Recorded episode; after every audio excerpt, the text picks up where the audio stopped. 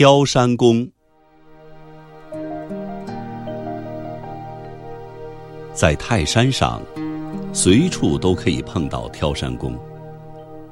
他们肩上搭一根光溜溜的扁担，两头垂下几根绳子，挂着沉甸甸的物品。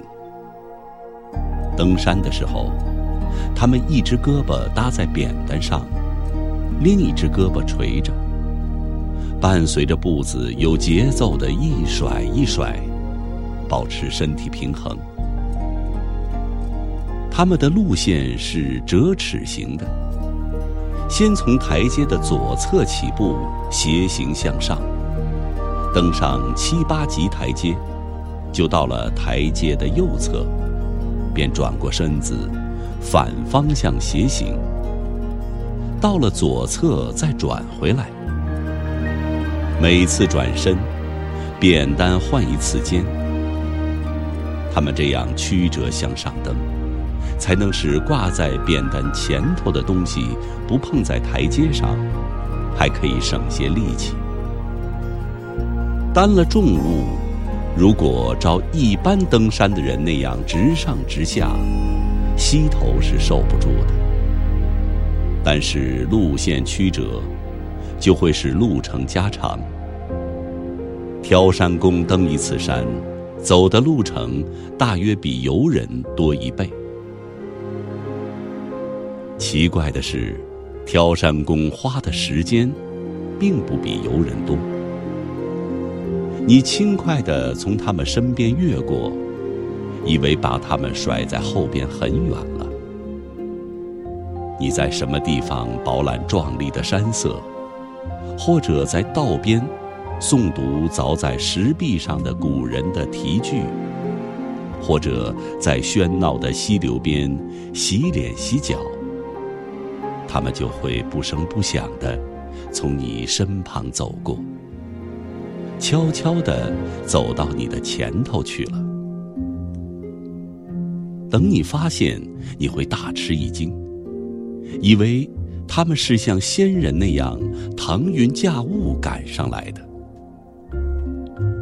有一次，我同几个画友去泰山写生，就遇到过这种情况。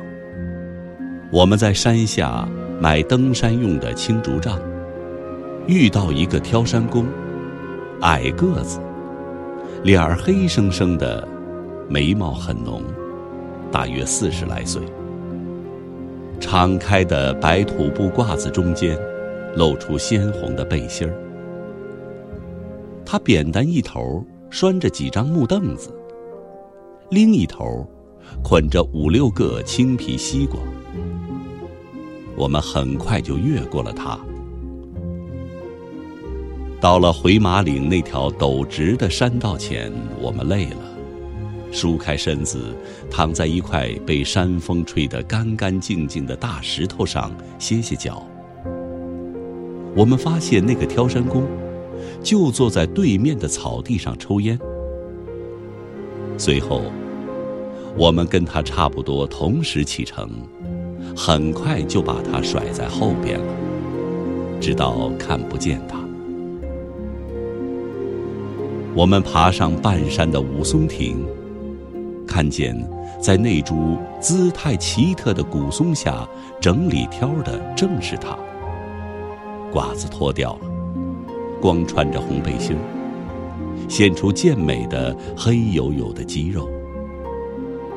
我很惊异，走过去跟他攀谈起来。这个山民倒不拘束，挺爱说话。他告诉我，他家住在山脚下。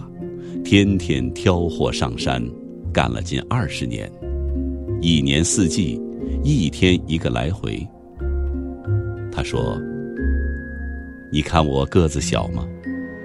干挑山工的，给扁担压的长不高，都是又矮又粗的。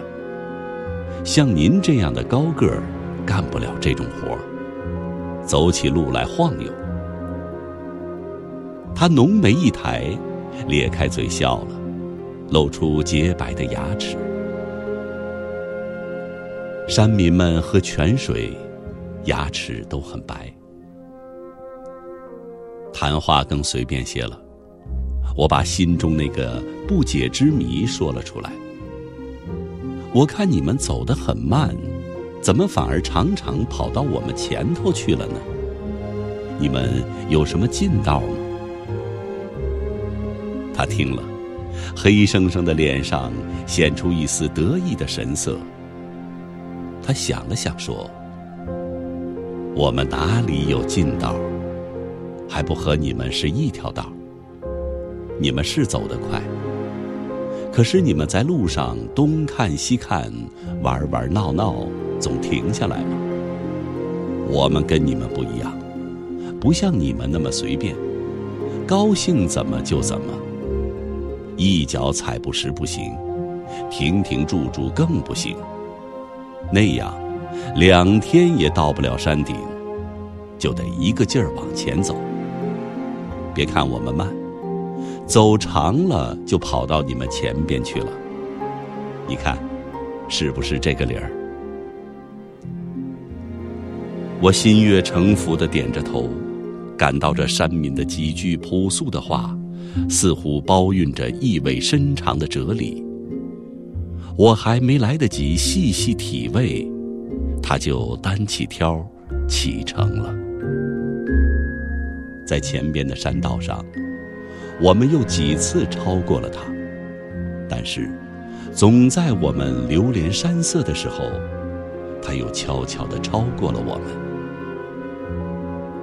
在极顶的小卖部门前，我们又碰见了他，他已经在那里交货了。他对我们点头一笑，好像在说：“瞧，我可又跑到你们前头来了。”从泰山回来，我画了一幅画，在陡直的、似乎没有尽头的山道上，一个穿红背心的挑山工给肩头的重物压弯了腰，他一步一步的。向上登攀，这幅画儿一直挂在我的书桌前，多年来不曾换掉，因为我需要它。